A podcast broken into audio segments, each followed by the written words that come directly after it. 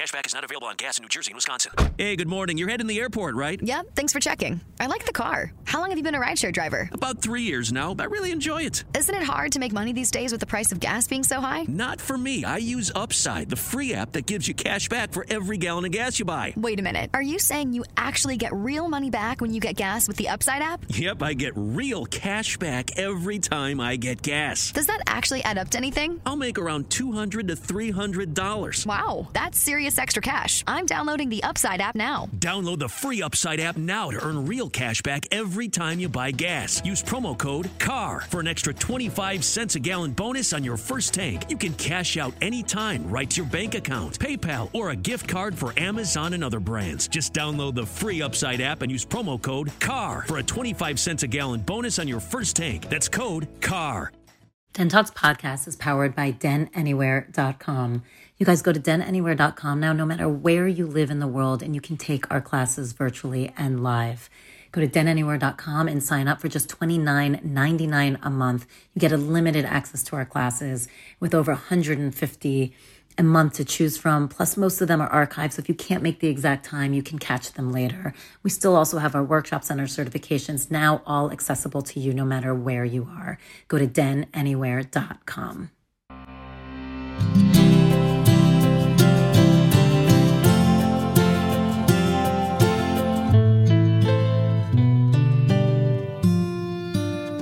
Welcome to Den Talks podcast. This is your host, Tal, and I'm the founder of Den Meditation. We have Shannon Algeo on again. I love him. If you haven't heard any of his other episodes, please do. His first one with us will be actually a great one to do with this because he talks about so many fun personal stories on that episode. And he actually ended up writing a book that talks a lot about those stories as well. And this book is called Trust Your Truth. And we talk a lot about it today, and it is coming out. So you must go get it. It is such a beautiful and easy read, which I love. Easy read because it's fun and there's so many relatable stories.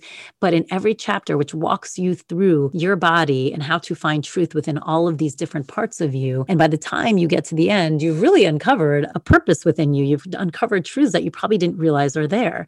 You know, he and I talk a lot about in this episode this idea that there's so much subconscious, so much in this darkness that we never see or touch or feel, but it actually controls so much of our daily lives, controls your emotions, your reactions, how you feel about things. So this book is really a way to kind of get control over that. And it's amazing. We also cover so many other things per all of our conversations. We always have so much fun talking. We actually get into the failed coup attempt. We actually get into why things within the spiritual community and QAnon kind of how things are being processed and thought about, why that can be triggering as well. So we do talk we cover a whole gamut of amazing topics. And he, again, is just such a fun person to listen to and talk to. I hope you enjoy the episode.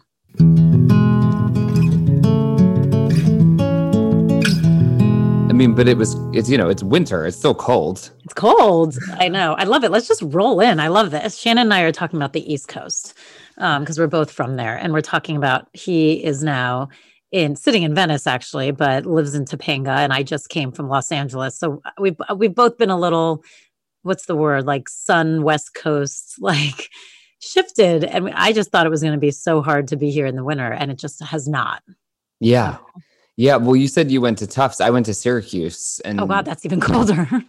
yeah, even and colder. it's like by the lake, so it just like rains snow for like nine months. Yeah, it's like it's like snow rain for for nine months of the year, and um, and yeah, I mean, it, winter is like that kind of thing. Like I miss it for like I, I I need to. I feel like I need to experience it every year, just yeah. even if it's just like a little bit of it and I, that's one thing that LA doesn't give is like seasons. This the seasons and like like the cloudy days and and like the extremes that like kind of make you feel your own extremes. Well, I think that's the one thing I've learned, which has been really interesting. And I was craving it. Like I was craving it. So now having it, I'm like, oh, I get why I was craving it, which is the seasons I mean, look, it's what you and I do every day and teach every day, but it's funny when you're actually confronted with it. It's like the seasons force you to move in a cycle of which you're naturally supposed to do. So the emotional cycle you're supposed to do, the physical cycle that all blends with nature and with the moon and the sun and all of that,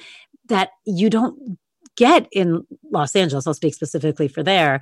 And therefore, you don't realize how often you're actually not going with the ebb and flow of what would really help you with your own growth because it's mm-hmm. like you know, you naturally get quieter during this time. You naturally get a little softer. You eat differently. You're not doing as much. It's less active, but I don't think that's a bad thing. I feel like that's what it's called for. There's a little more reading, a little bit more learning. It feels like that's naturally being excited, at least in me. And and it feels like because you take such advantage of the different seasons that it activates different parts of you that in LA I could find it was beautiful. I mean, I loved it, but you're activated kind of in the same way almost the whole time. You have to really go out of your way if you want to do those ebb and flows. Oh my gosh, totally. It, it's I'm having like two paradoxical thoughts. One is like like in LA I miss the snow day where you're just forced inside. There's nothing you can do about it. And there's At something in Delaware or Maryland. Yeah. Yeah. When you, when you, when you have a snow day on the East Coast and you Yep. just are stuck inside and you went and you bought a bunch of eggs and like, you know, all the things that you need at the grocery store. But on the other hand, one thought I've had about about LA and Southern California is that it's made me more fine tuned to like the subtlety of the seasons Ooh, I like that. Yeah. like winter is winter in LA, even though it's not extreme like it is on the East Coast and other places. But there's still like there still is a season change. It's just like more subtle. It's so subtle though, because sometimes, like to me, you get moments, and I love those moments in LA, like a dark, cloudy moment or a cool, more like there's something so amazing about it. And you really, it's hilarious how the whole city just stops. Like if there's like a drop of rain, it's amazing because everyone's like so excited to kind of take advantage of that shift. But I mean, one of my favorite things about LA, like I was thinking back from like my early 20s, was like day drinking every weekend in 80 degree weather in the middle of January. Like Yep. That's what my 20s were. It was like a bunch of people getting together, being outside in the middle of like January and just being like, I'm wearing a tank top and enjoying myself. And it's January 20th. That that that's what got me to move out here because I vis- I was living in New York City for 8 years. I was very tired of the winters because you're such a pedestrian in New York City Yeah. that you're like in it. And I came out here with my boyfriend at the ti at the time and we were on the we were at the Ace Hotel on the rooftop at the pool. And I was like in February and I was just like, okay, sold. Let's do this. Did, and so did you two move out here together?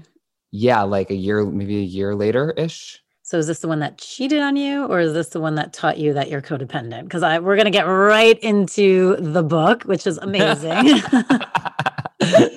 diving right in that's that's both both the same one. yeah I, I love it. So I'll back up and then we're going to get into that because that's great. is Shannon wrote this incredible book, Trust Your Truth, which I love because anyone who takes my classes or comes to the den or listens to me knows that's all I'm about the whole time is like, what's your truth, truth, truth? It doesn't matter what it is, just figure it out and find it. And also be aware your truth might evolve and shift. So be comfortable with that. So he writes this amazing book, which you all have to get, and we're going to chat about. And it's so beautiful how you work walk people, which we'll get into kind of through the body and how you can get to know yourself and your truths as you walk through the chakra system, but also your body. But in there, we get these great personal stories of his. And I love how you were talking about A, the cheating we have to get into. But I just thought it was hilarious how you were talking about codependency and being codependent. And you always thought that idea was insane, but you found yourself in a fight with your boyfriend, and your boyfriend basically just screamed, You're so codependent. yep And I just was like, That's such a hilarious thing for someone to scream because usually when someone's codependent, there's kind of a do a, I feel like a dance happening, and the other person kind of fills it well too. So it's Mhm. funny that that person, uh, the other person, actually points it out because usually they're kind of lost in that dance themselves. I find. yeah which i think may have ended up being the case but at the time like i was the codependent one at least that was what was like that's what he was aware of at the time and i i just i remember being like that like what are you talking about? That's not me. I'm not codependent. Like that doesn't resonate with me. What the fuck? And you know 2 years later I'm going to these uh, Al-Anon meetings, these 12-step meetings, um, and Al-Anon is, for those who don't know, it's it's a 12-step program that basically deals with like the emotional impact of um, growing up in a in a family where there's alcoholism um, or or any kind of addiction. So it's not just the addict that develops the emotional patterns; it's also the family or, and the unit around Support the system. addict Yeah. that like also develops these um, these behavioral patterns and emotional patterns that are often you know kind of codependent and and dancing around the addict and so when I started to go to these meetings, I was like, you know, you listen to people talking and sharing, and I was just having all of these like moments of resonance, like, oh my God. And and then I went from being really defensive about like, I'm not codependent to being I would call my sister and I'd be like, oh my God, I'm so codependent. And she'd be like, oh my God, me too. And and so we kind of embraced that it was like by identifying these patterns of codependency and being able to see like the roots of where they come from in our in our family unit um What was the first can actually thing? take responsibility for for the, those those things it was actually kind of empowering What was the first thing you heard in that meeting that made you go, "Oh, oh, oh that's me"? Do you remember? Like one of the first things that you're like, "Okay, that sounds a little bit too familiar." yeah well i think this goes so hand in hand with like like trusting your truth is that is that codependence like look to the person outside of themselves to determine who or how they need to be. So it was like hearing these stories of like you know uh, like the way i related to codependence is like i'm going to look at you Tal assess where you're at emotionally and then become a chameleon and and just totally cater myself to your emotional state instead of standing in in the truth of my own experience. So so for me it was just hearing these stories about how how codependency is like this lack of a container for one's self and just a complete um like morphing to to someone else's self. And it, it comes from the coping mechanism of like i need to be safe. Mhm. and so if my parent this person who's like here to protect and love me you know is is not happy with me then i'm not going to feel safe. And they might what you know who knows what could happen. They might be mad at me then i don't feel emotionally safe. Maybe they'll kick me out of the house. I don't know. So it, it's it's a survival strategy to meet the needs of the person outside of us so that we can kind of stay in their good graces but obviously that doesn't that's not a path to like empowerment and no, health and it's funny. I find codependency to be one of the harder. I mean, everyone has something, right? I mean, we all have something. That's everyone just needs to admit that right now. I always tell people that I'm like, if you're looking inwards and think you don't have anything or haven't worked through anything, you're already on the wrong track. But I find codependency to be one of the hardest to shift from because there's an element within codependency that gets shrouded of the good that you're doing. Because ultimately if you're doing a dance like you described it this chameleon dance you're doing it to make somebody else feel good. You're doing it to make sure somebody else is happy. And it gets darker as you know or deeper where it's like you're not taking care of yourself because you're so busy making sure someone else is getting fed or getting their meds or doing this or staying on their schoolwork or whatever it is. It comes in so many different shapes and forms um, making sure they're getting up to go to their job. I mean whatever it is it's like it's so hard for someone to realize why that could not be a good thing because we're raised as human beings to be like think about others take care of others love your neighbor you know, or thy neighbor if i want to be specific. And it's so it's such an interesting switch to understand like that that fine line of taking care of others being good to others you know wanting to help others but making sure it's not at the expense of yourself Oh my gosh. Yeah. And, and even as we're having this conversation, I'm aware of like the, it's not a binary, like codependence is not a binary where like codependency is a bad thing. I think that like kind of what I spoke to earlier, I started to become proud of, of seeing the codependency right because it wasn't that the codependency was bad. It was the not seeing it that was causing it to be a toxic pattern within myself because I was unconscious of of just how codependent I was or where I was codependent or when I was codependent or or why I was being codependent in certain relationships. And so it's like we i mean we need each other. We all need each other. And in relationships there's going to be an energetic give and take. And obviously like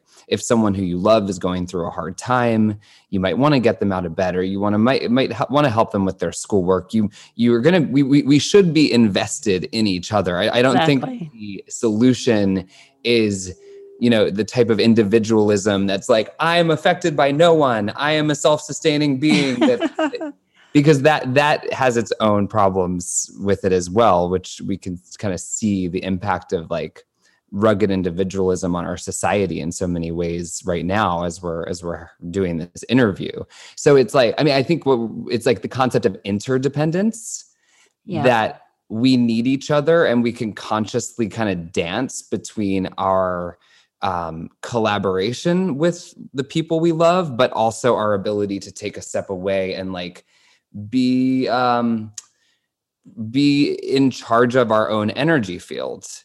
But if we just do one or the other, then we're not really like participating in the dance. And that's interesting. And then that's what makes it complicated. It's a dance. So there's like no formula. There's no, because that's when you're talking to people, it's sometimes hard to explain. No, it's, it's like you said, it's not become the most selfish person ever. And it's not give yourself to everybody else.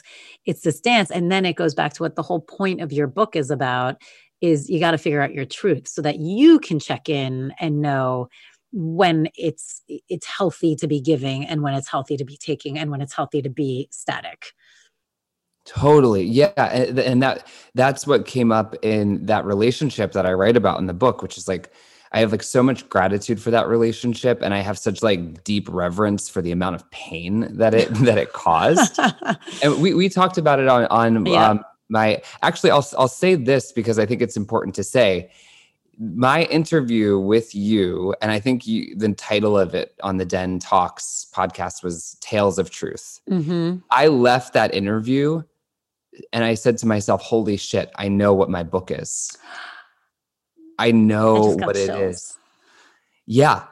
And I remember calling my mom and being like, is it okay that I'm talking about this aspect? Because we talked talked about my mom's sexual trauma and in that in that interview. And I was like, oh, oh shit. Like I think it's okay with her. I should call her and like talk to her about that. And she was like, of course. Um, but so so here we are in the new year and this is actually my first interview for the book in 2021 and Oh so it God, I love feels serendipitous to be like kind of in this new cycle coming back to having this conversation with you That's so funny. Yeah, we talked about a lot of these stories when I was reading the book. I was like, "Ooh, it's good." yep Um, something we also talked about, and one I don't remember which because I've had you on twice, was also about how you're not great with criticism, and so I was like, "How's that going for you with the book?" Because that's hard, but we can address that after. I mean, it's hard to write a book and have an editor and deal with criticism and not be good at dealing with criticism. That's a challenge. That's going to be. Oh my gosh. Yeah. Well, it's um an interesting thing about writing a book. And I feel like there was a question that I like didn't answer. We'll get to it. I remember it. Okay, okay, great. So what's interesting about writing a book is this this process has been like almost 3 years. And so like I'm not the same person I was when I started writing the book proposal, when we signed the book deal, when I wrote the book. So it's like it's wild to write something and to be growing at the same time. And and so the, you know, reading back it- yeah, getting feedback from editors like sometimes is totally fine with me. Other times I'm like, what the fuck? But usually it's not so much a. uh, I'll be like, what the fuck at their comment, but then I'll be like, then it'll kind of shift back to me and be like, well, what the fuck are you trying to say, Shannon? Like, what is she trying to say? What are you trying to say? and so I did experience a lot of that intensity. But then I would also go through phases of reading the book where I just would be like, this is complete shit. And what's the point? And I, is, does this make any sense? And then I would have to take a step away and say, like, okay, Shannon, like you're so close to this material, it's very hard to view it objectively. But like, what if you sat down and read the book as if you were like really excited to read it and you you felt like Right. oh there's something good here and then i would start to read it and i'd be like oh my god this is amazing like That's so interesting. Just you shifting your perspective on how you were going to read it. That says a lot about all of us, actually. Yeah, oh, I could be so mean, and and but it's it's interesting because that part of me that can be so critical is a necessary part of the process as well. Because I, it's like, well, we're going to print twenty thousand copies, so I want to edit with a very uh, sharp it. eye. Yeah.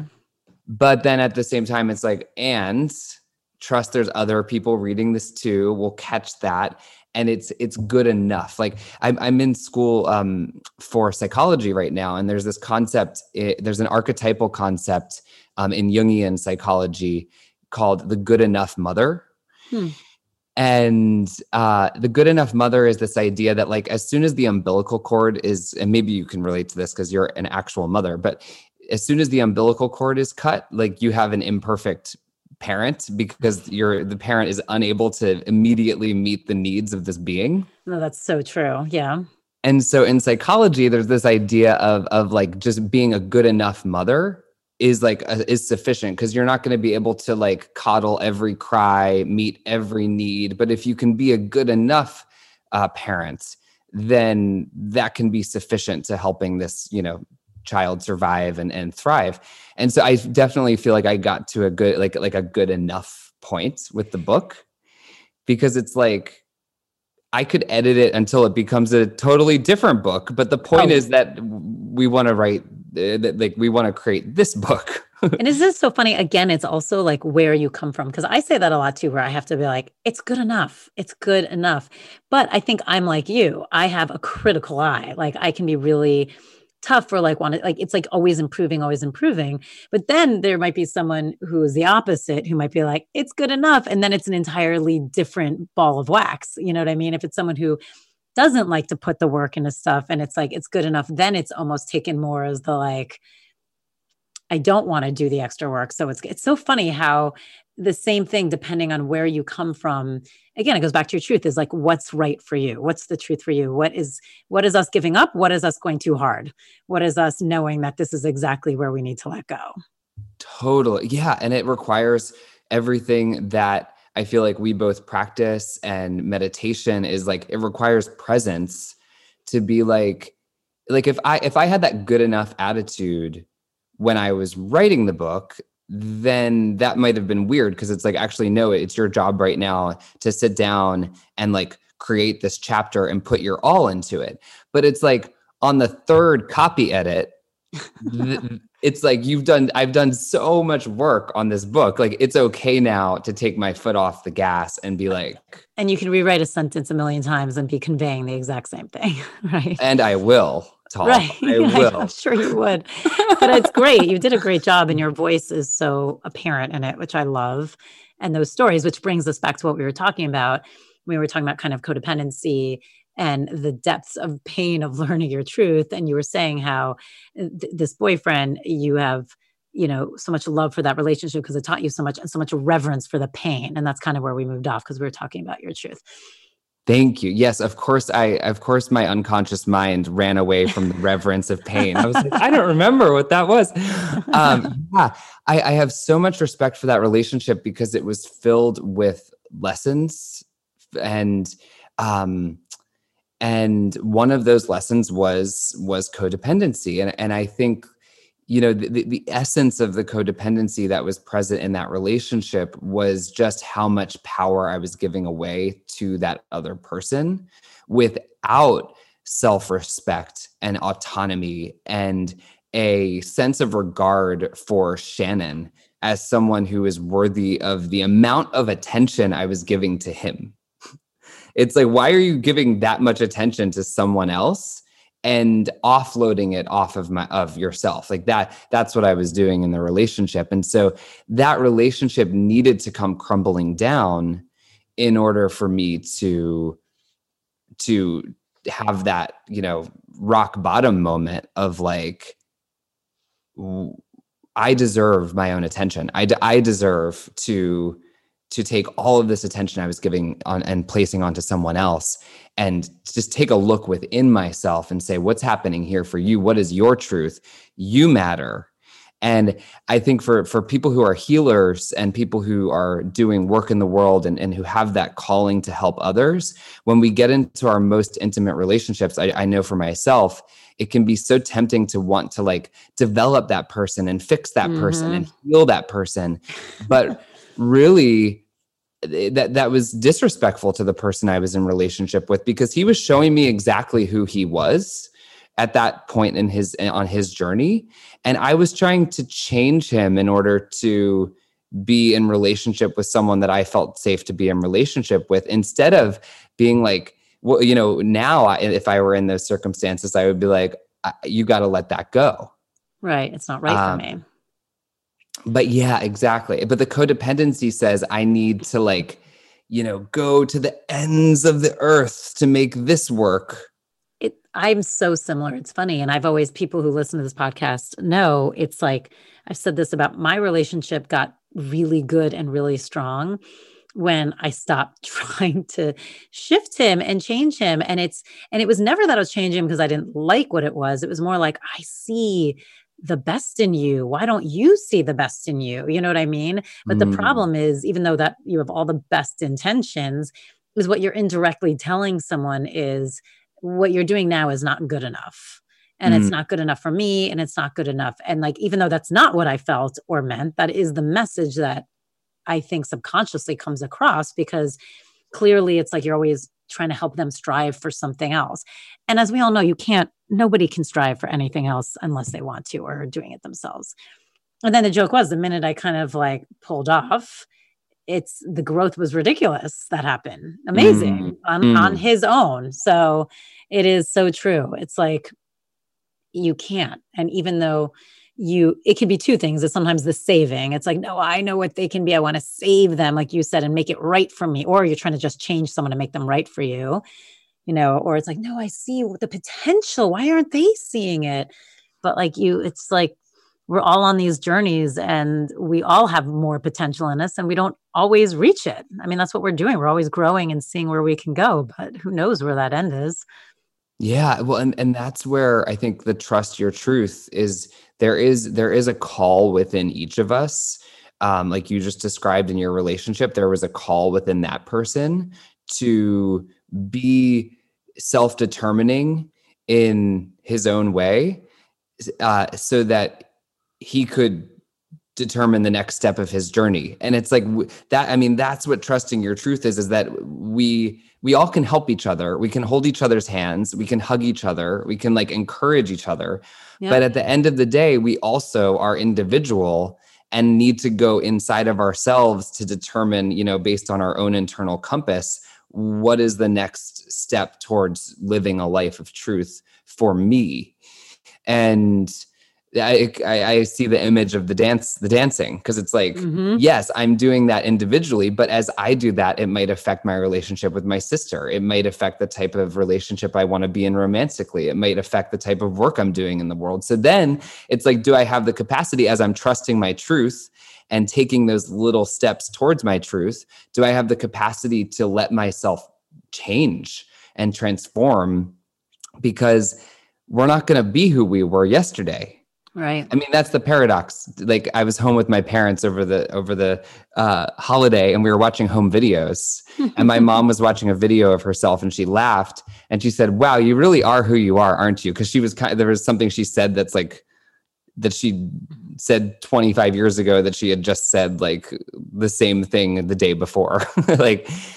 And and it's paradoxical because it's like yes, she is that same person who she's always been, and i see like so much growth in my mom and so much healing and so much confidence. And so it's like it's it's kind of wild just to watch ourselves grow. I was literally just talking about this in class the other day because i was saying it, it is a paradox and it's interesting where there's that soul part of you that soul essence that will always be you. And it's you. And sometimes it gets stamp like stomped on. Sometimes it's brighter but it's always you. But then everything around you is shifting and growing and changing and I said, because I was talking about old friends, how like when you really, and for you guys, it was like family, but like when you really start talking to people, like I have friends that I've known since kindergarten. And, you know, sometimes I might be talking about something in my life and they'll be like, and I'll be like, oh, like frustrated or confused or whatever it is about it. And a friend will be like, oh, Tali, that's so you. And they'll like give me this a story that supports exactly like my personality of where I'm at from first grade, let's say something 20, 30. I mean, God, I just made myself much younger than I am. Um, let's go with that. Whatever amount of years it was ago. And, um, and you're like, oh, and it's something I wouldn't have remembered about myself. And just that memory, and it's happened to me a couple of times with those friends. Um, that memory alone, I'm like, there's something very comfort comforting to be like, oh yeah, that is me, and it's still me, and I'm always me. But yes, mm-hmm. this me can grow and grow and grow and expand and expand and expand. But it is, it's that interesting. Wait, aren't we always changing? But we're the same. Which one is it? Totally, yeah, and it, it's, and I, I think that there's this like delayering of of letting go of the things that we sort of accumulated in our I don't know, our our teens and our 20s and our 30s, all of that like kind of adding mm-hmm. on to ourselves to like be more to the ego, kind yep. of like expand our ego selves. And it's like it's realizing those moments like your friend pointed out like wow, like that really is me. But it, but the way you said it it sounds like you appreciate that part of yourself. You love that part of yourself i love the re-knowing. I love i mm. love that sense. For me i love that sense of i'm not i'm not cha- look some people are chameleons because they don't know who they are you know and it's like now look you have to it's again it's that paradox of know who you are find your truth but always be open to the evolution um, but if you can do that, there is like this core that's just, it's you and it shifts like what I do, how I talk. I mean, if you look at the outside of my life, it's completely different than it was, you know, six years ago, seven years ago. So, um, but it's, but anyone who knows me, there's just certain things about who I am that are me. You know what I mean? And so there was something very comforting that I really loved in it of this sense of like my anchor is there Mm, mm. If that makes sense. Yeah, and, and I, I love that because that that really is what the journey of this book is. And I think that the the path in the book through the mm-hmm. chakras is like looking a lot of it is looking back and and discovering those parts of yourself or, or rediscovering remembering those parts of, of ourselves that maybe we left behind or maybe we've like forgotten or we're, we're not giving enough value or importance to and being like wow like that is me. That is part of my truth. What if i owned that instead of pretending like it wasn't really a big deal or thinking it's like uh, you know something bad about myself? What if i was just like yeah that's who i am it's like so I'm, in, I mean, I'm intense i've always been intense and there's nothing wrong with that as long as you understand it I mean, that's what probably, like you said, creates a really good book. It's probably, you know, I mean, there's a huge benefit. That's why you have to own these parts of your personality. So then, like, what your book does so well is then points you in the direction of taking advantage of who you are versus trying to be someone else. And it's like, I love your journal prompts are amazing in the book because it really does, like you said, get you thinking. And like you said, there, you know, especially at the root of who are you, like, what are the things you enjoy? Like, what actually gives you joy? and I, I like that you prefaced with do not overthink this. This does not have to be a good or a bad thing. It does not have to make major change in the world. Like, I mean, it could be like cutting out coupons for all you know. You know what I mean? And it's like just figure that out because from there, there's an essence that you could take advantage of every single day to keep bringing joy into your life. Mm, yeah, that that's um I think that's from the the third chapter, power up your soul's purpose. Is it? I love it where like the, the first the first chapter is like the first chakra and it's about grounding into your the body root. exactly the root and and we look at the root chakra and we look at root trauma like trauma from the family of origin that created a template that might be disconnecting you from your from your true self and then the second chapter is about the relationships the masculine and the feminine creativity. And then the third chapter is that that's where the journaling exercise is that you're naming now is power up your soul's purpose. And it's like yeah what what brings you joy? And it's interesting because when i read books i don't like do journaling exercises. Like i generally am not that kind of person but i know that a lot of people like those exercises so i wanted to include them. Um, but so i really tried to write questions that i would want to answer that like aren't like i don't know they're just questions that that if you ask the question to yourself some answer is going to come up. And like like you said it doesn't have to be right or wrong. It's i think what i'm most interested in and what is most interesting is like if you just get your pen to the page and you see what comes out then that that is enough like that is that that is Yeah. informative and th- that's how I love to journal because I, I I just I'll, I'll write a question to myself on the top of my page and be like, I don't even know if I have anything to say about this question, but it just kind of came to mind, and then I'll spend 20 minutes like feverishly writing, writing, writing, and so it's like. Um, I, and I write about that in another chapter of the book is like what questions are we asking ourselves because Yep. I could be asking myself, like, what sucks about my life? And then my mind has the creative capacity to generate that answer. But I could also ask myself, what is amazing about my life? And then my mind is going to like search and seek to create that answer. Well, you were talking all about energy, which I love, and how everything carries an energy. And one of the things you said, I don't know if it was from that chapter you're referring to now, but I, I want to see because I wrote it down. It's um I can't remember, but you said something to the effect of like you have a choice in every moment to reclaim or give away your energy. Because and that's by the way with words too, with thoughts, with questions. And it's like, what are you choosing in those moments to to produce? Is it do you are you trying to gain energy for yourself or do you want to lose energy for yourself? Yeah, and that's the that's the like harnessing of the third chakra. And the, the third chakra is the um the solar plexus. It is that it's kind of the house of the soul, but it's also the center of the ego self where we learn like this is who I am. like we were talking about that before, that like autonomy of I, like I'm not an amoeba blob that's just like coexisting in an energetic field. I, I do have like a Shannon-ness. I have a body. And so that's that it's like th- that means that I have a choice about what I give my energy towards. a- And also I have the capacity to like hold my energy and and and draw it in. And so when we going back to codependency or in relationships or jobs or dynamics where we give a lot of our power away, yeah we tend to be unconscious of of that fire within ourselves and it's a very like it's a very real tangible like physical thing like we can feel the fire within. We all are like furnaces uh, i can feel my body is like hot right now. It's like it's um it's energy. And so we have the capacity to like be in relationship with where we are directing that fire. And you were talking about like when you get triggered by someone. I found this interesting that when you get triggered by someone, you're actually courting energetically to them, which is why then you become obsessed. So it's like you end up thinking about them all the time because just by that trigger alone, you've naturally tied yourself to them with like an energetic cord you can't see, but energetic cord nonetheless. So you're constantly getting fed their energy, and that's why you can't get out of it.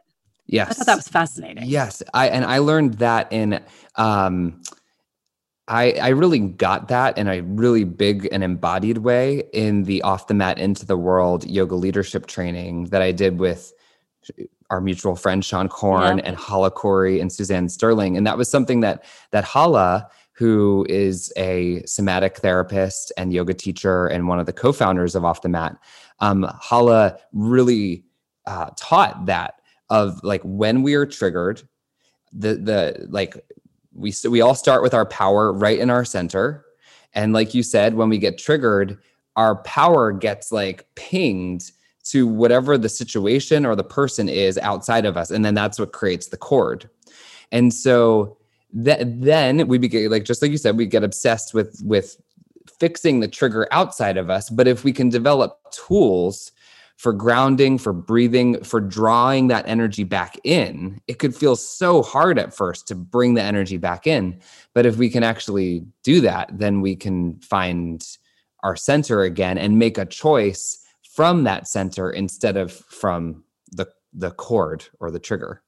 So, what do we do if we're being triggered by Trump?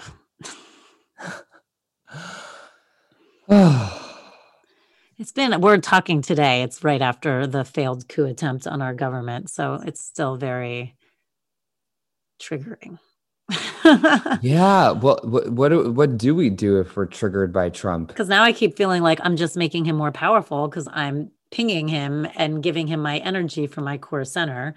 And so are many others. It's like if you're in the movies, you're watching the monster blow up, blow up, blow up, and get bigger and bigger and bigger until it's not a failed attempt. Yeah. The- this is a this is a gross analogy, but like Trump is the like pussy part of the pimple Hmm. So far, you're on. that's actually a boil deep Yeah. underneath the surface of the skin. yeah. and and so I, I just think to focus on Trump exclusively is to miss like like he's a you know so many people have said this but it needs I guess it needs to be said again and again yeah. is he's the symptom of of a deeper cause but but but now there's like this cyclical thing happening that the symptom has like exacerbated the the cause so he's kind of brought more and more of that part of the society that is racist and um, does fall prey to conspiracy theories and um, is is you know uh, susceptible to misinformation. He he's amplifying that you know part of our our culture that's already been there. But it, but it is right. Like if and i've seen this i've seen this in people like very very close to me who obsess about trump. And i really do think if you're not conscious of that obsession you kind of in some ways become like It's interesting. the liberal version For of sure. Trump. And it's like, and so I just think it's something to watch because it's like, well, I could become obsessed about Trump, and and and of course, I to be triggered by Trump, we can't control what triggers us. So if someone's Right. triggered by Trump, I'm not like trigger shaming them. It, it's it is very triggering to see someone in that position of power, the president of the United States, like gaslighting people. Eh, I mean, he gave a speech about the coup that you mentioned, saying these people are so wrong they need to be you know held accountable they are you know despicable but but he was kind of reading that speech but just the day before he was with those people saying i love you you're amazing thank you and and he was encouraging them and sending them to the capitol yeah. so um so then there's like this gaslighting thing that happens where on one hand he says whatever he wants and he shows you who he really is but then when they're about to invoke the 25th amendment where vice president mike pence could come in and, re- and replace him or he might get impeached again we'll see we'll probably know by the time that this is out I but know. but he, he then when that's about to happen he says whatever he needs to say in order to then calm the storm that he created so he doesn't lose power It's funny, and it's funny you say that because I was trying to think about it. I'm like, because I was very triggered in these past day or two, whenever it is. And I was like, why? Because I'm with you. I agree that I'm usually, as much as I don't agree with a lot of things and have strong opinions and um, really want to help change and shift certain things, I'm with you where I try and be very, I try not to get down the wormhole of the sense of like, you know, I do what I can do on a bigger cause basis versus it just being about this one man who is clearly has issues. But for some reason, this was really, I was like, oh, this is how I know people have felt for four years. This, like, you almost want to watch the news the whole time. You're so angry. And I realized for me, it's the bullshit effect. I don't do well with bullshit. So just seeing, and like, Mm. look, he's been lying for four years. So it's not that this is anything new, but it's so obvious in these moments that I, I guess I don't understand how eh, there's still a huge population that is being gaslit by it. And that to me is so sad and triggering because then I'm like, I don't get it then. If we can't all find some semblance of anything, then what can possibly happen to us? You know what I mean? Oh my god. Well, it's it is the essence of of triggering because it's it's like this sense of safety and security that comes from knowing that your reality is validated by a larger system outside of you that there's just certain things in our society and our culture that we can rely on to be like what they are and that's all come into question with Trump to the point where it's you know 13 days out from uh, his last day of being president and Joe Biden being inaugurated, and you know you see these white supremacist, you know, domestic terrorist groups stoked by the validation of the president going and su- successfully storming the Capitol and causing an evacuation when when we just saw over the summer um, the president used the military to tear gas peaceful protesters so that he could have this this photo moment with the bible that he held upside down.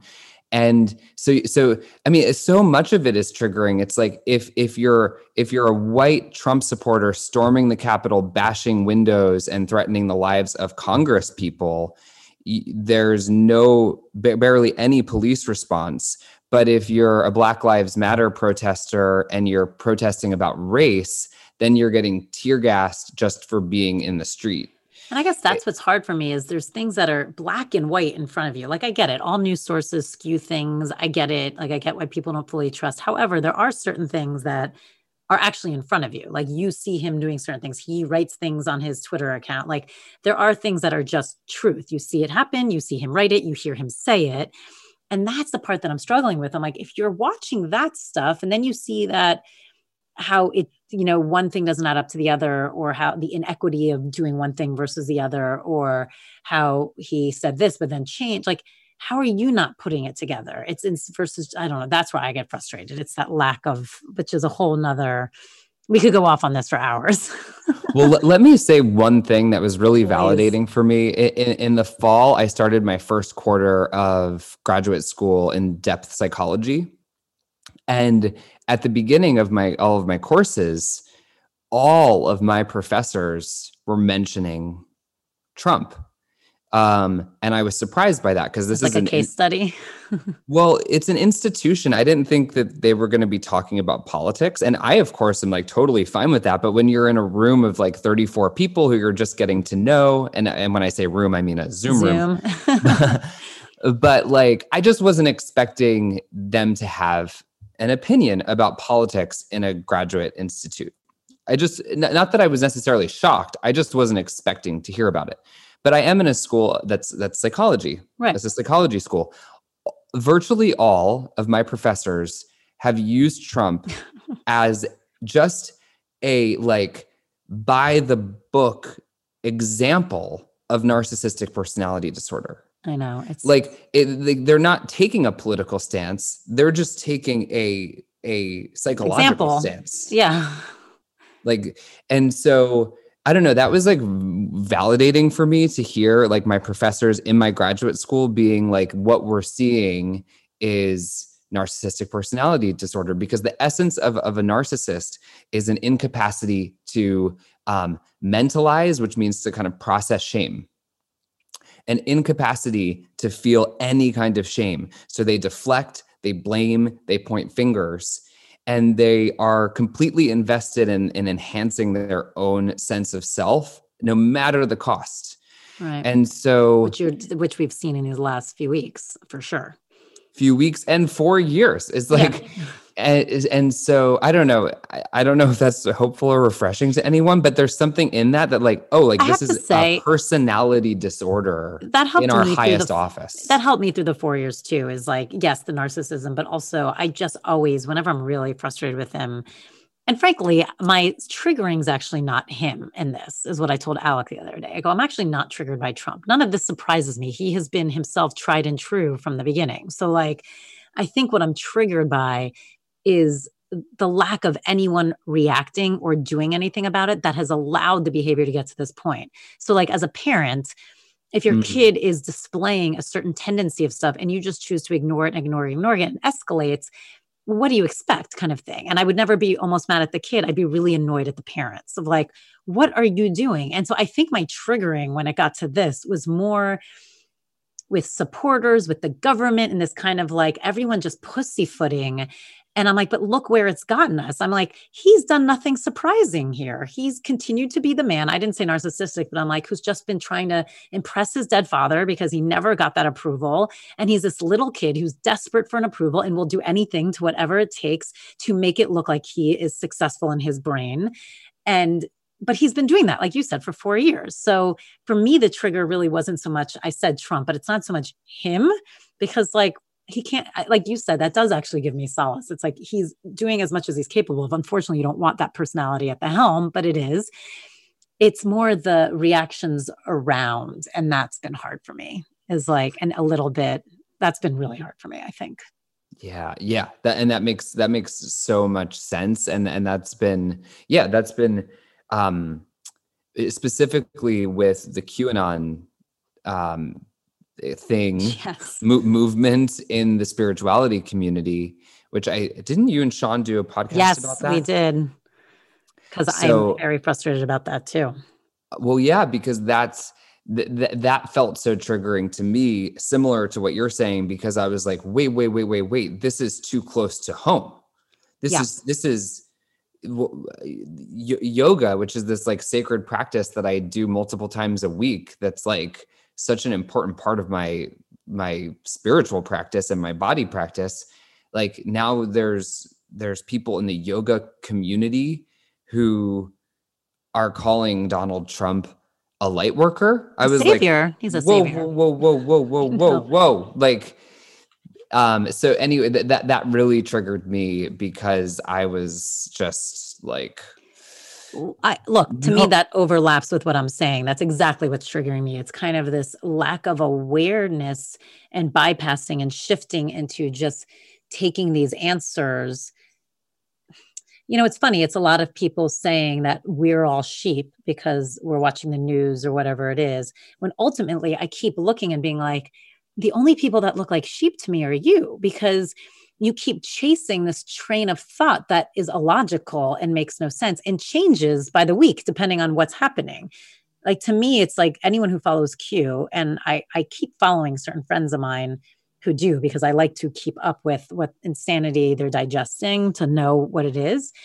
And what i'm i always want to say to them and i don't i just you know but i always want to be like how are you not realizing that even your your logic that every time you come out and say you guys just wait. This was planned in 2 days. You're going to find out that this happens and that's and using the election he'll never be brought in to be president because you're going to find this out. And then 2 days happens and like nothing it transpires. And then it's like you just wait. In 5 days you're going to find out the biggest thing because now they found this out. And like so it's always as if what they do is they dangle these huge events that are going to happen that somehow explain why all the other stuff didn't happen and even now like now it's biden did get you know officiated into office. It is going to happen. But now it's like that was planned. It's this. I'm like wait but if that was planned how do any of the things that you said before make sense? Because according to all your stuff before it's just this illogical trail. So to me i sit here and i'm like Cashback is not available on gas in New Jersey and Wisconsin. Hey, good morning. You're heading to the airport, right? Yep, thanks for checking. I like the car. How long have you been a rideshare driver? About three years now. I really enjoy it. Isn't it hard to make money these days with the price of gas being so high? Not for me. I use Upside, the free app that gives you cash back for every gallon of gas you buy. Wait a minute. Are you saying you actually get real money back when you get gas with the Upside app? Yep, I get real cash back every time I get gas. Does that actually add up to anything? I'll make around $200 to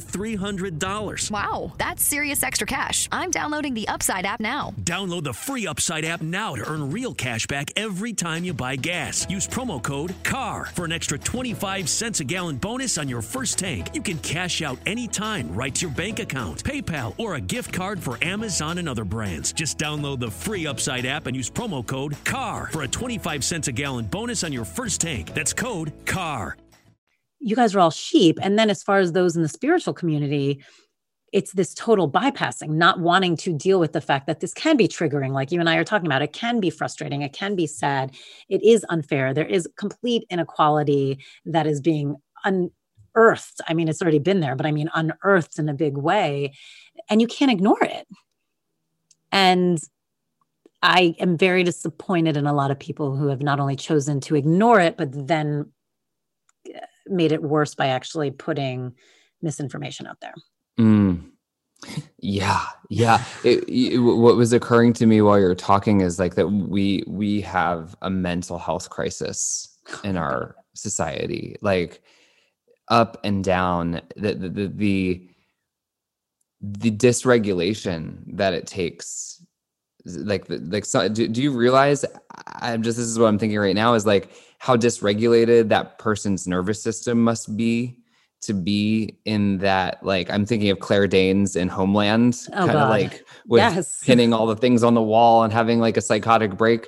Like it's i mean it's teetering in that in that world. And, so and i do think that like people at their core or or or th- that people are trying to cling to a sense of reality a sense of some type of safety or like people are trying to make sense of we are in the midst of this pandemic and i just don't think that we realize that we're like because we're all designed to cope and kind of ground and like hunker down and take care of ourselves and our people and just kind of get through day to day like we're in a global pandemic and and I one of the things I thought about coming out with this book, I was like, trust your truth, trust your truth, trust your truth. And then I saw the QAnon thing and I was like, oh, but don't trust your truth if that's your truth. Right, but that's an interesting that's an interesting thing to bring up. I mean, because I do I I actually had those questions because it is that thing what I love that you say in the big I think it's in the beginning of the book where you're talking about your truth, you do say kind of the only way to find your truth is sometimes to live the lies and that no one ever tells you like the wor- you're not going to be told what is truthful or false. You have to discover it for yourself. Mm-hmm. Mm-hmm. right? I think that's in the top of your book, I, and I lo- and I love it, and it's interesting. But I think it goes right into what you're talking about here.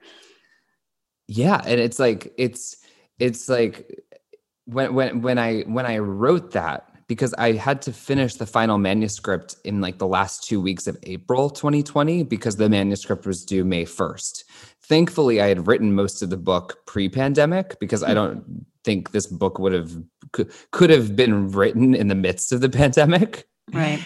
but so so by the end basically i all i needed to write was the introduction.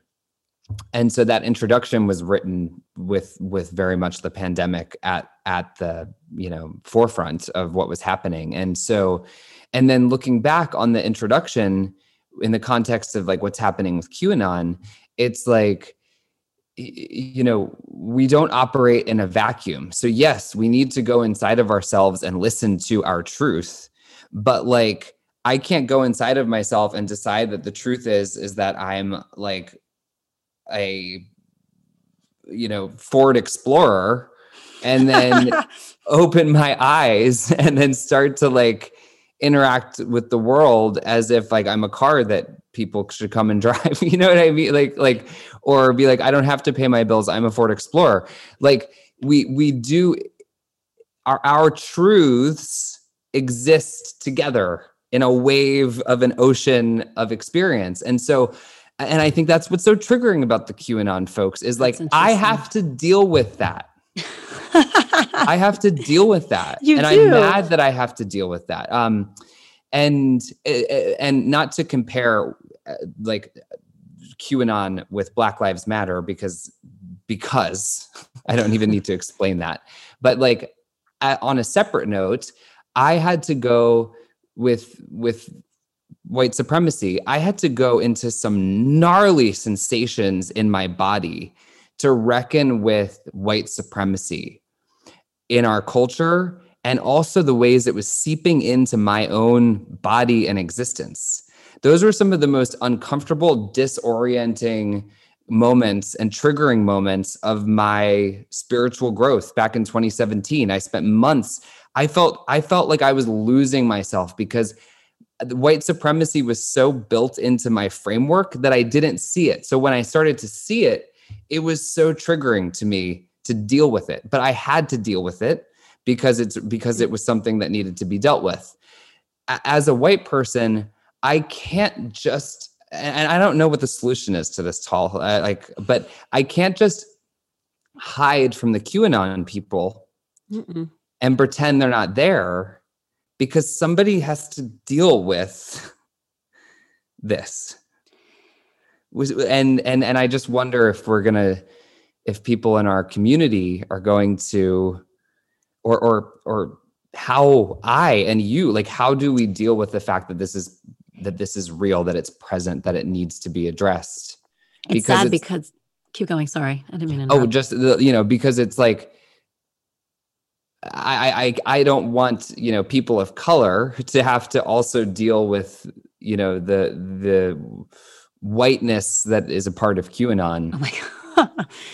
um, I think white folks need to to kind of address some of that. For sure, and it's um, I think what's also really hard as far as Q infiltrating the spiritual and wellness community is you realize that so many people love the idea and i get it like do we not love going to psychics or getting our tarot cards read or getting our chart read? I mean of course everyone loves it and um and i'm not saying you can't be psychic i obviously this is what i do for a living i love all of that stuff but i think it's such an easy way to prey on society when it's this idea that i hear the voice I know what's really going on because I am tapped into this idea and it's speaking to me. So I I can really see the clear picture because in some ways I'm elevated over all of you guys because I have this ability to hear these voices, to communicate and really be told what's truly happening that's above and beyond your plebeian brains. And I feel like that's hard to compete with. And I feel like people get so, as we're all trained to do, excited about this idea of who has the ability to plug in to the ethers, which as we teach all the time, you all have the ability to do that. And it's it's sure as hell probably not giving you this information, but um I think it'd be slightly, I know it's not a logical source, but it wouldn't be this illogical. I mean, but anyway, eh, eh, eh, but it, I do feel like that's a huge thing of what not the word competing is not right, but it's what we're up against because it's that's why people then feel like, well, how how would you know better than someone like that who's really hearing it from the God source, for lack of a better word? It it I think this is so important. I, I feel like we're touching on something here because I it's almost like celebrity culture. Mm-hmm. And it's and it's it is the culture that created Donald Trump we elected a famous reality TV star whose name's on all these buildings in New York and Mar-a-Lago and whatever to be president because he was famous. And, and the same thing with the psychics. It's like who claim to have this connection to source, which we all have a connection to source. But when there's someone special and that someone is not me, it's them, then to go back to what we were talking about earlier, we're, we're tethered to that oh. person for our power. And so, so uh, you know, there there's a, a psychic who I followed online, or I kind of went and looked at his page, and I was so disappointed with what I was seeing. And he and I just saw it as so irresponsible because it, this was like well before the election, but it was in the months leading up. And he said he said that Biden was going to win. And then a week later, he was like, my spirit guides have told me that that Biden's not going to win. Trump is going to win. And I'm completely removed. I, I I am completely objective. I don't care either way. In order for me to be tapped into my psychic self, I need to not care. And so I'm totally neutral. This has no impact on me. And I was thinking, and this is a, a white dude, and I was thinking, like, what privilege to be able to sit here. So you don't care and and be so removed because this doesn't have any impact on you. And and to be using your big platform to be predicting the outcome of the election and then having lots of people who care a lot commenting and talking about it. And and so ultimately i don't know if this is what he was trying to do but he was affirming a lot of the QAnon like look what's happening. And we you know things are about to yeah. shift and the paradigm is about to change. And so I don't know. I, I think it's like we have to ask ourselves who are we respecting and why? That's interesting. What, one of the people who I most respect is our friend Seane Corn. And I have for a long time. That's why I did a yoga training with her. And then I did the off the mat training. And and the reason I respect Seane is because she's grounded in what's real and true in this world. And and she deflects, not deflects, but she manages this idea that she's some kind of like you know god celebrity. Um and she is she's a fierce goddess but she but she does a really great job at grounding herself in her humanity. Yeah i agree. And and when i saw Seane doing that i i really took note of like i want to be a leader who is like grounded in reality and in the reality of my humanity. Of course we all have such great high potential but i'm not special and I think, I think you just touched on something huge, actually, because that is like mm. Q, Q, does that is a little bit. I love that this has turned into this, but we're going to get back to your book too. Um, Q, that's what we always do.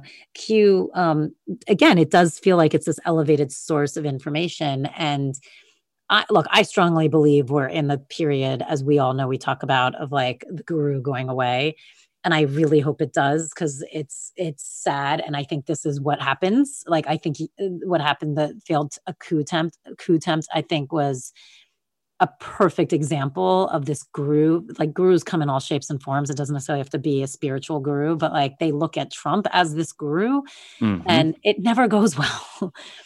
It just never goes well. It's like whoever whenever you're elevating someone that high it just doesn't go well and it's like and like you said you're now courting to other people versus finding that power within yourself no matter how great that person is i mean it could be even a Seane Corn who is amazing. It's like the fact that she takes herself off that pedestal to make sure you don't put her up as the guru is what makes her so badass and amazing because she's enforcing what everyone should be enforcing, which is no, no, no, go to yourself. I'm here to assist you and help you and guide you if you want it. But like ultimately, this is on you.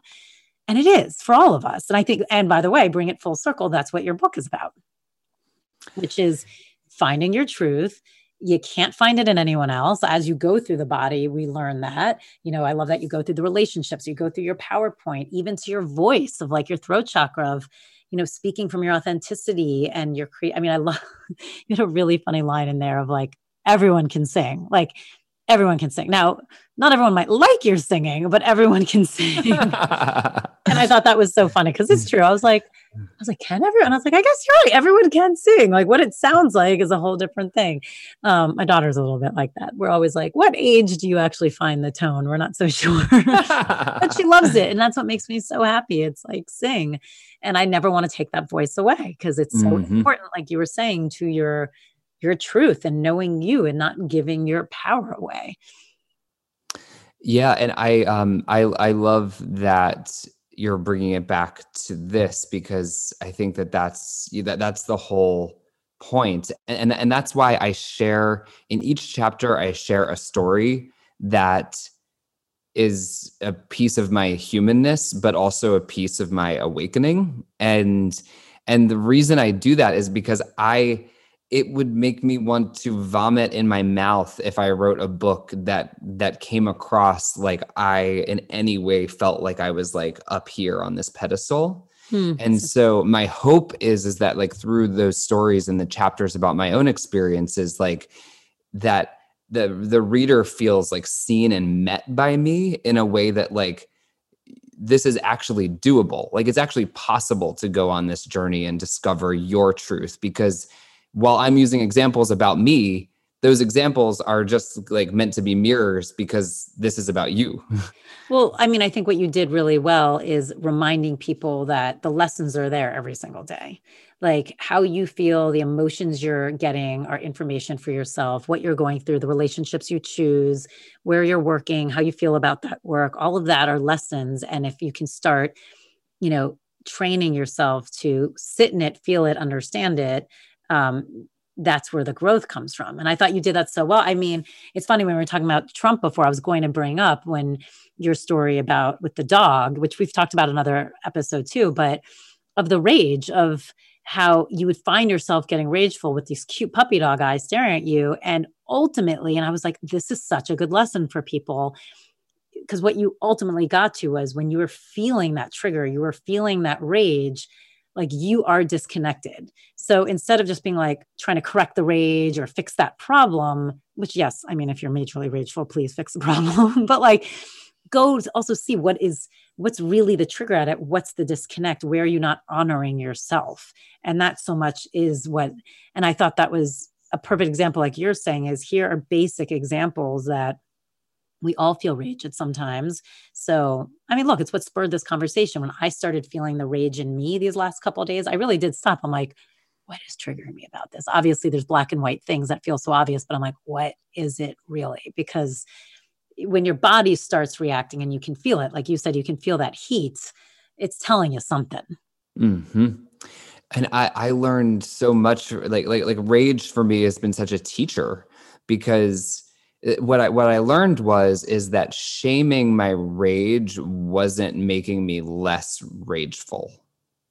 Right. It was actually burying the rage deeper in me which then guaranteed its future explosion. so I was like, I need to deal with this consciously instead of looking away from my rage. And yeah, and that and that's I, I, think I write in the book that there's like like rage can be can communicate can communicate two things. They probably can communicate more, but these are the two things that I notice that either a I'm not honoring something about my truth or my experience and and the result is rage because i'm out of alignment i'm so out of alignment that the rage is like a wake up call or um, rage can be un- it's unprocessed trauma that's living in the body that and so you know one of the things that i do is when i'm when i have a bout of rage when i feel that like not just anger that's like hot but like rage that like wants to like punch a glass window mm-hmm. or like mm-hmm. kick something, I take a pillow and I beat the F out of my couch. and I go, ah! and I and I hit the the um couch as hard as I can. And like I'm clear that that is an effective and healthy way to release the energy, to rinse the energy from my body. Um, so if you think of it like fire, yeah, if there's a fire, it would be irresponsible to like let it turn into a wildfire but it would be responsible to like learn to contain it maybe like have a fire pit in your backyard or something like that. Like so for me like the pillow on the couch allows me to like reduce harm. And like it's not hurting anyone. I'm not like lodging it deep in myself but i'm not i'm also not taking it out on someone else. And yeah, um, I, and and that's what Ginger taught me. Ginger was like this like pure, beautiful, innocent mirror. I, I, talk about in the book like puppy medicine. Puppy medicine was like yeah, it's easy to be rageful at your ex who cheated on you. It's easy to be rageful at your parents who like but this puppy did nothing. the puppy. I know. I'm also realizing, Tal, that I feel like my book is just a collection of stories that I've talked about on the Den Talks podcast. I, I know. By the way, you guys go to our first episode. We got into a lot of these stories, but you said it inspired you to write the book, so it makes sense. It makes yeah. sense.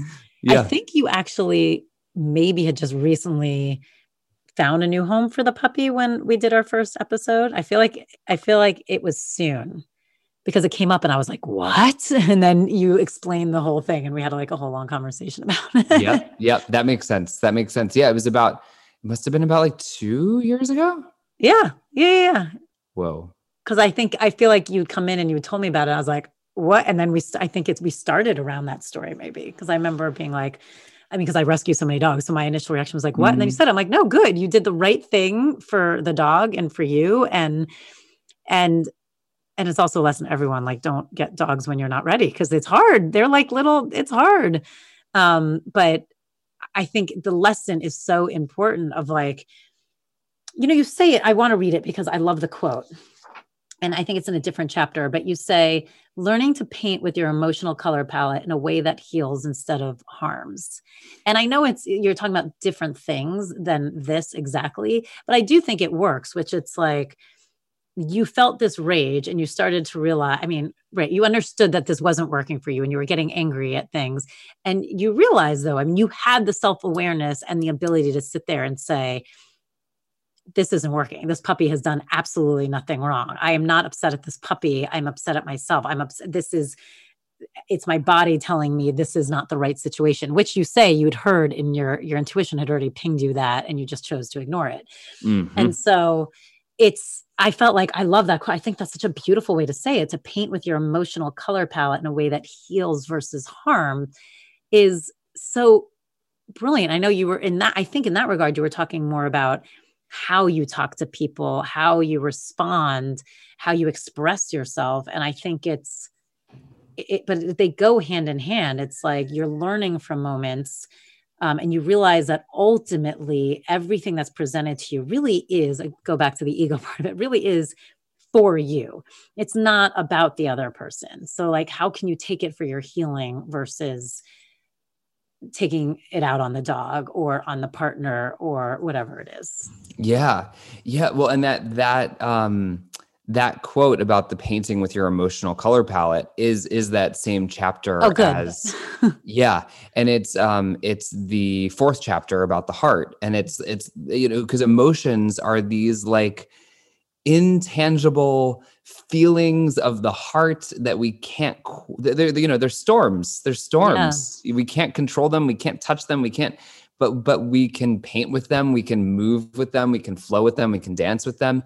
And so i used rage as an example of because i feel like rage is one of those emotions that is like just one that we we are not so great at learning how to deal with in our society.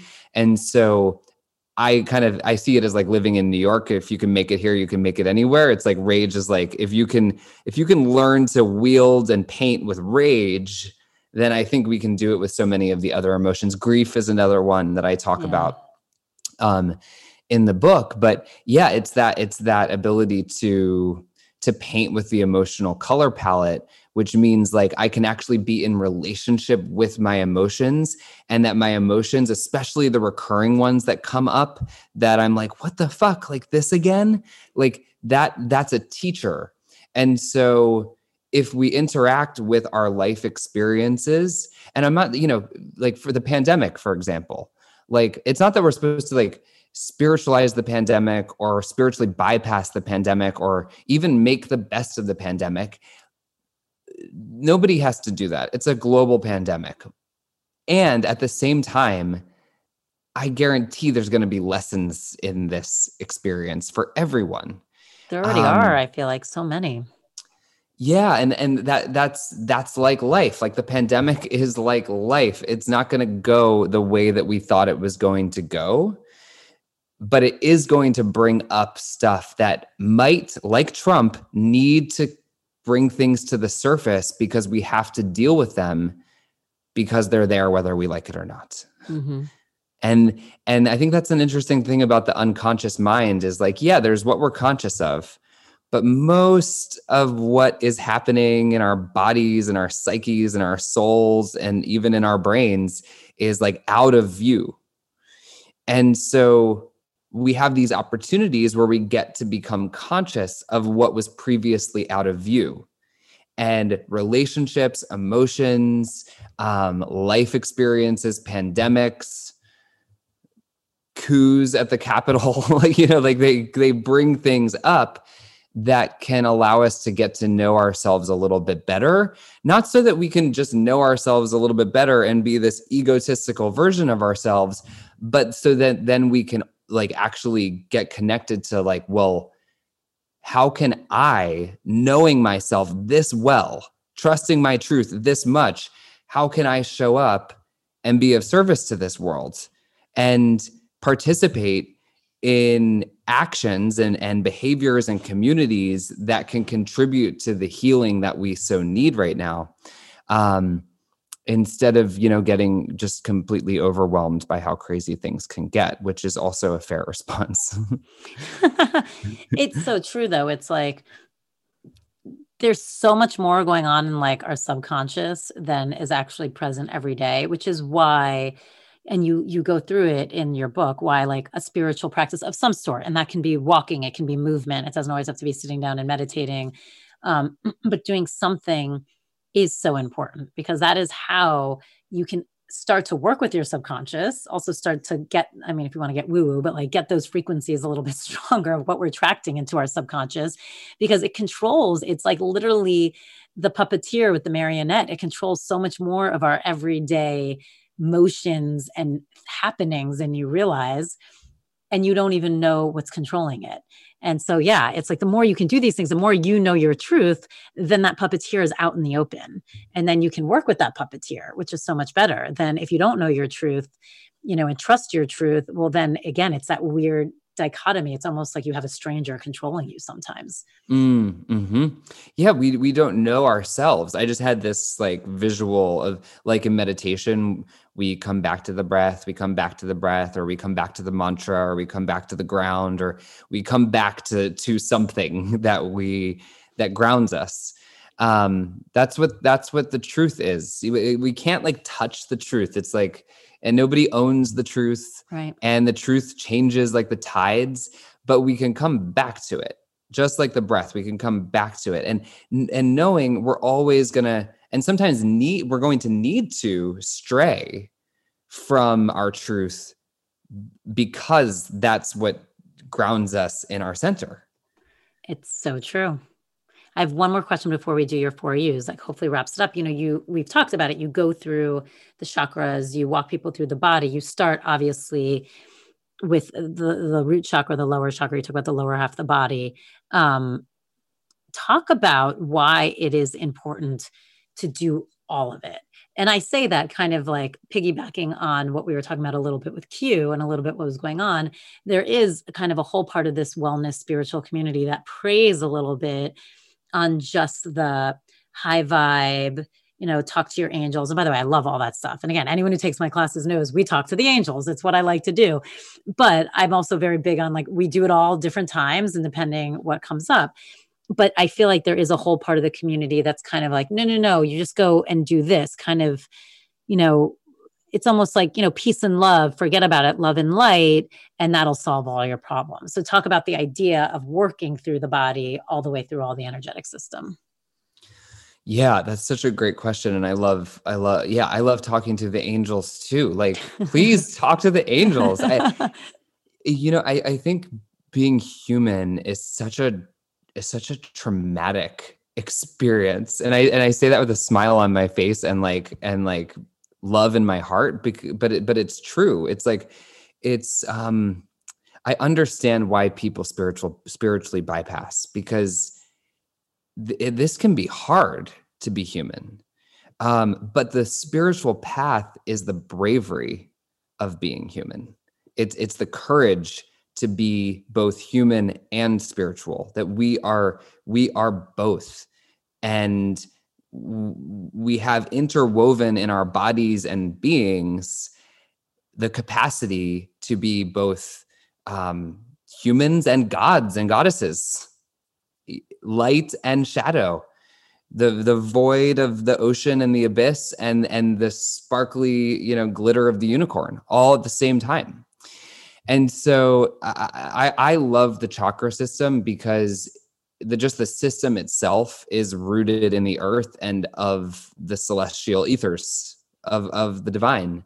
Um and i grew up like we talked about in some of our previous interviews i grew up in catholic school so i grew up praying. I grew up as the foundation of connecting to god speaking to god.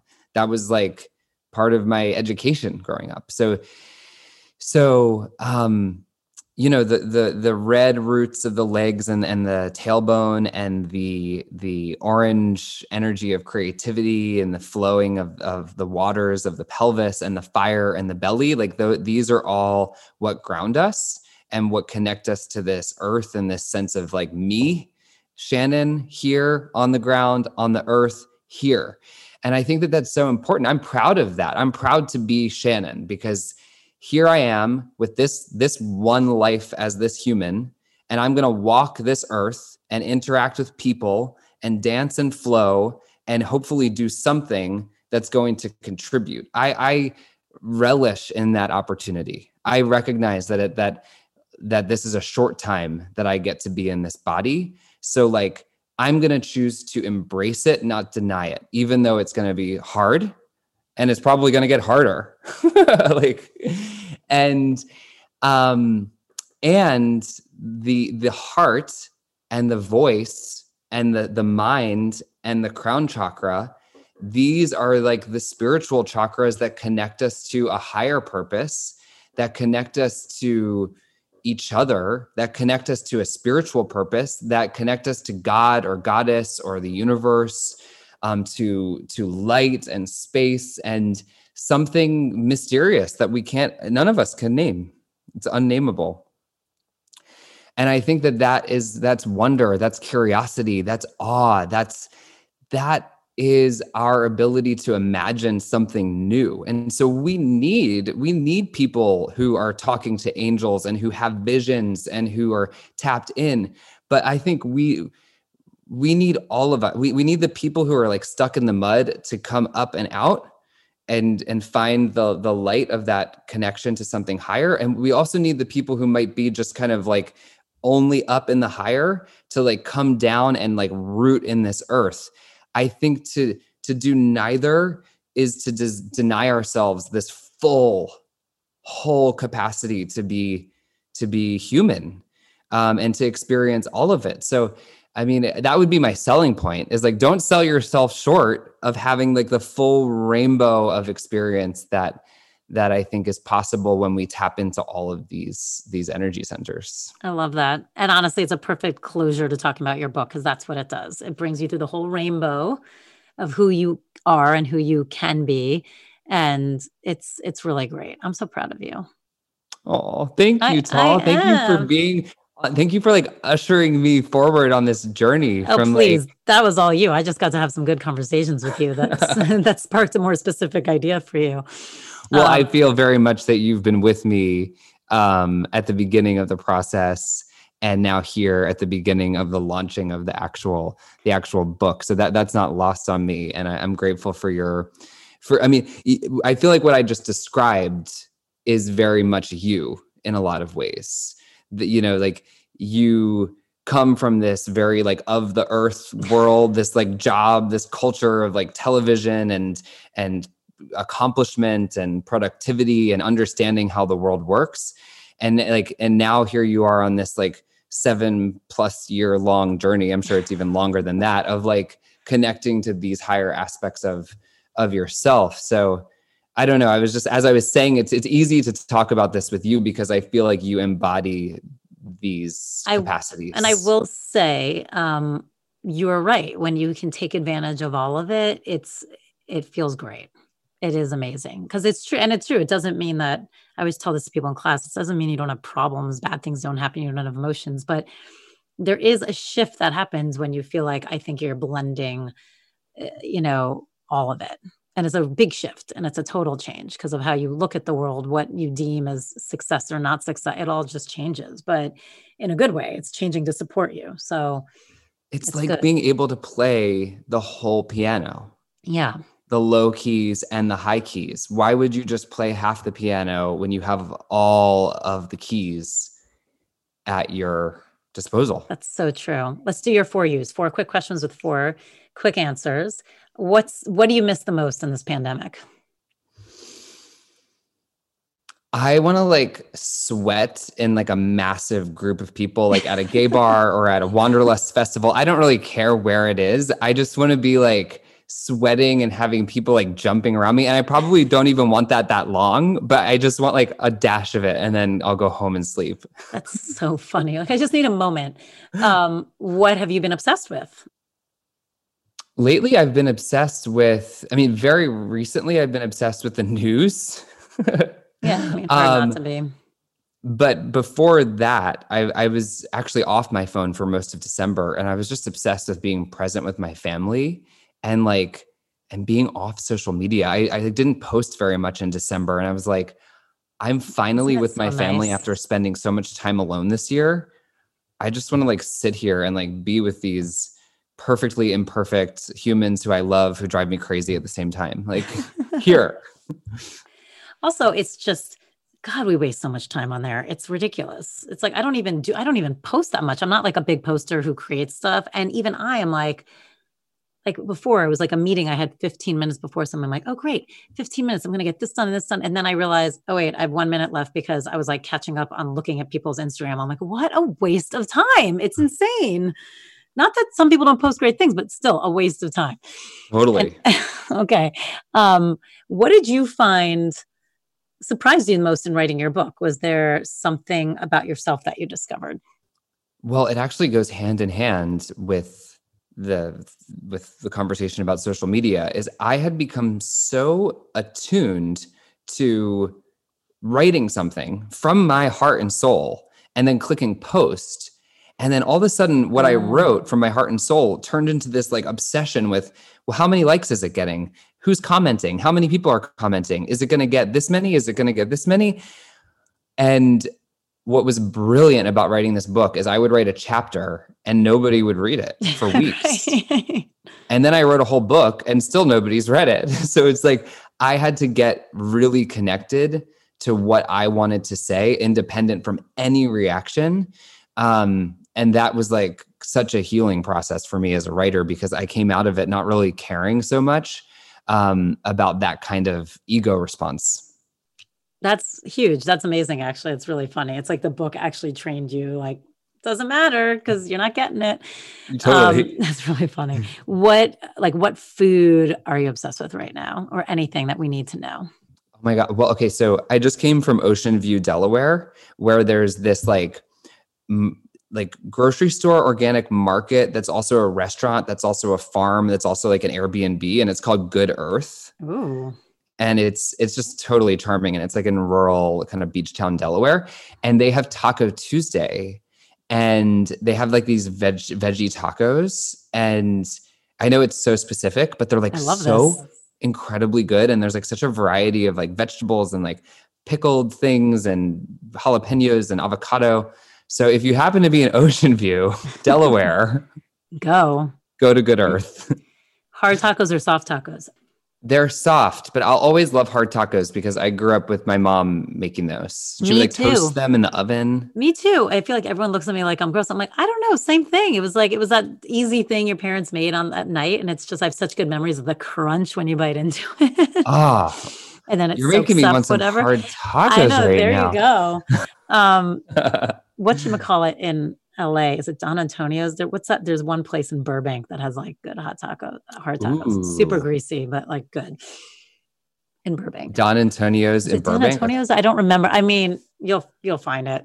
Let me i'm like i need to write that down but it is in Burbank, old dark divey Mexican joint. mm. I love you. I adore you. Stay tuned. He will do his personal practice. Um, thank you. And I'm so proud of you. I'm so excited. This more of your voice. You've already shared your voice in such an incredible way, but of who you are is out there and is going to really help and shift people. And especially in a time like this, this is what all you can do to help really change things. Thank you so much, Tal. It's such an honor to like be on this show with you for like a third time. And I, I just woke up this morning like feeling gratitude uh, to be able to talk to you again. Like I always love our conversations. I love and talking to you. It's always so easy and fun. I know you're like one of those people I could like spend like a long weekend with, and like we would just like never stop talking. But we'll have to do it. when the pandemic's over. I feel like I haven't seen anyone in so long. I know, right? Thank you so much. Thank you. Thank you. You're the best. Mwah.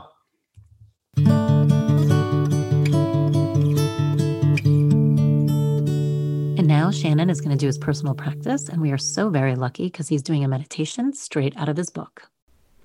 Welcome, welcome, welcome to our first meditation in the Trust Your Truth guided meditation album.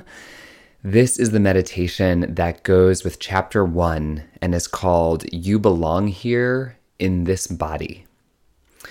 So, this meditation is all about grounding and relating to your body as your home, as the vessel where you belong with yourself we can't always control the environments outside of us, and we can't always necessarily feel like we belong wherever we go. But we can cultivate an inner environment of belonging to and with ourselves. So, this is a practice of grounding, of connecting to the earth, of connecting to the earth beneath you that holds you, but also connecting to the earth of your own body as the home that you live in, that your soul lives in in this life. So let's jump right in to our practice today. Uh, we're going to close the eyes if that's comfortable for you. And we're going to just take a moment. If you need any adjusting, notice where you're sitting. Do you want to be in a chair? Are you on your couch or your bed? Do you want to sit on the floor? Just notice where you're going to be most comfortable for this practice and make any little adjustments that feel desired or required.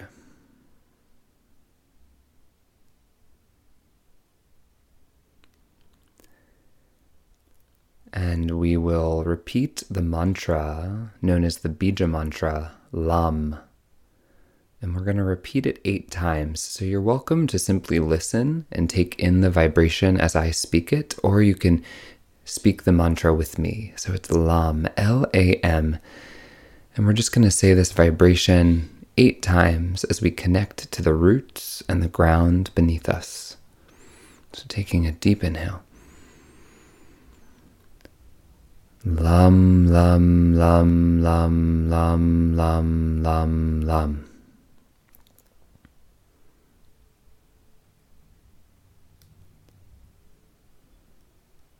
And beginning to tune the awareness inward, whatever that means for you.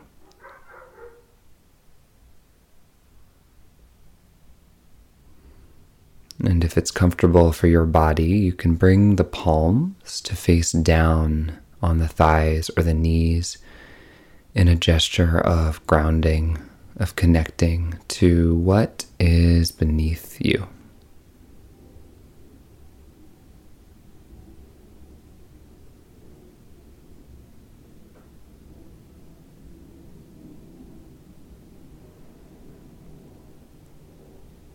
And perhaps the ground is beneath you a cushion or a chair or the bed. And just begin to notice the support. What is underneath the body? What is holding you in this space?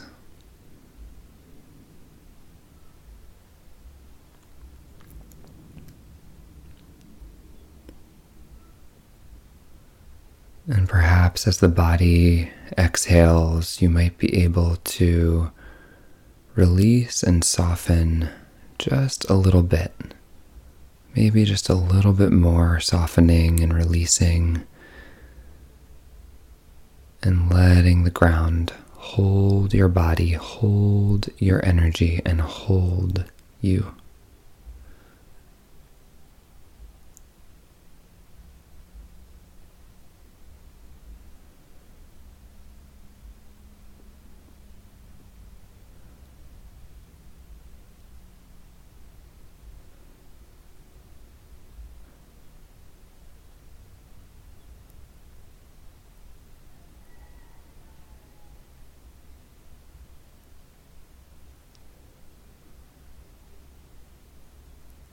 Noticing the body inhaling and receiving the in breath.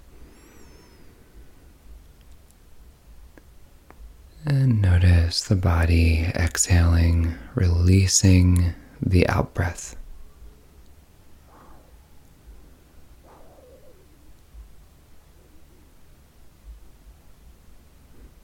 And as the body inhales, sensing the breath moving in through the nostrils. And as the body exhales, sensing the breath and your energy moving down into the legs, into the pelvis, and then into the earth.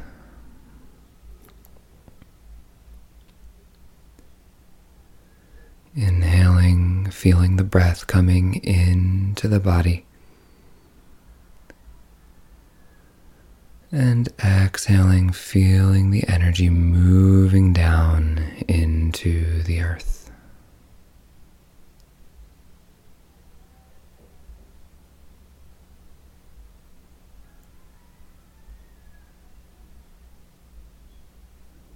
And if the mind wanders, or you feel at all unanchored, notice what it feels like to bring back the silent vibration of the mantra. Lum, lum, lum, lum, lum, lum, lum, lum.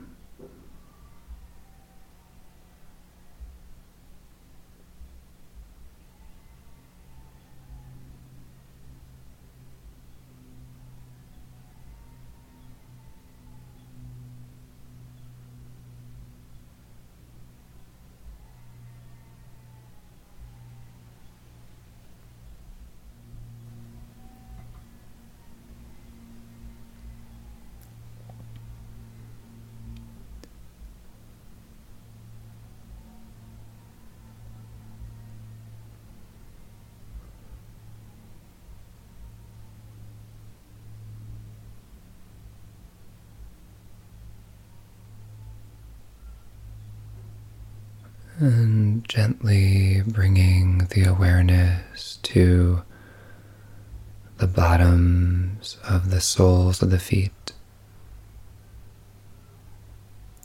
the legs,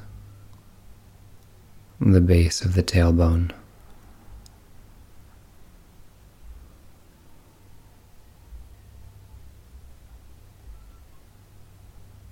Feeling the skeleton, the bones of the body, and also the soft skin that holds the body like a warm blanket, like a gentle covering.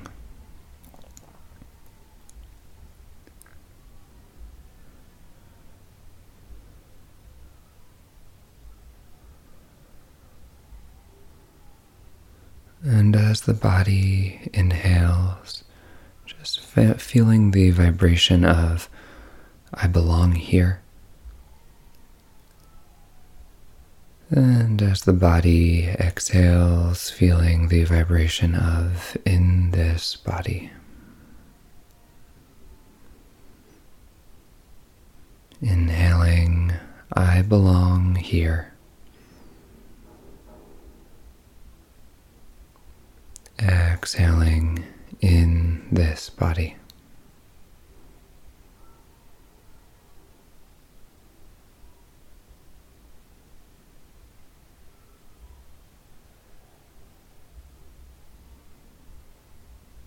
Inhaling, I belong here.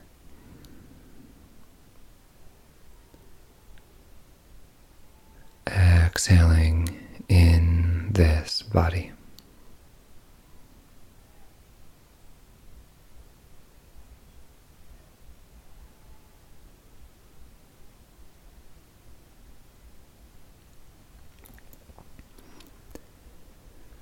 And gently begin to wiggle the toes, wiggle the fingers, maybe take any movement in the body that feels good or appropriate for you.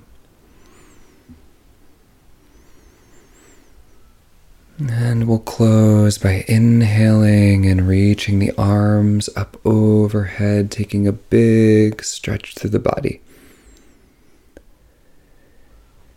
And exhaling to bring the hands to the center of the chest, palms press. Resting the thumbs on the sternum, lifting the sternum up into the thumbs. Taking a deep inhale into this whole physical body, this vessel.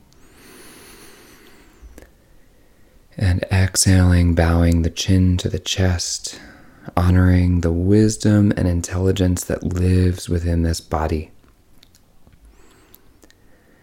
May we remember to listen to the energy, the aliveness, the communications of this body. May we respect this body as our home, our vessel, our home base. And may we remember that no matter what, we belong We belong to ourselves, and we belong right here, right now, in this moment, with this breath.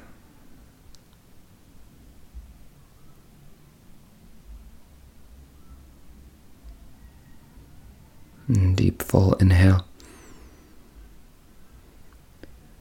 And deep, complete exhale, letting it all go.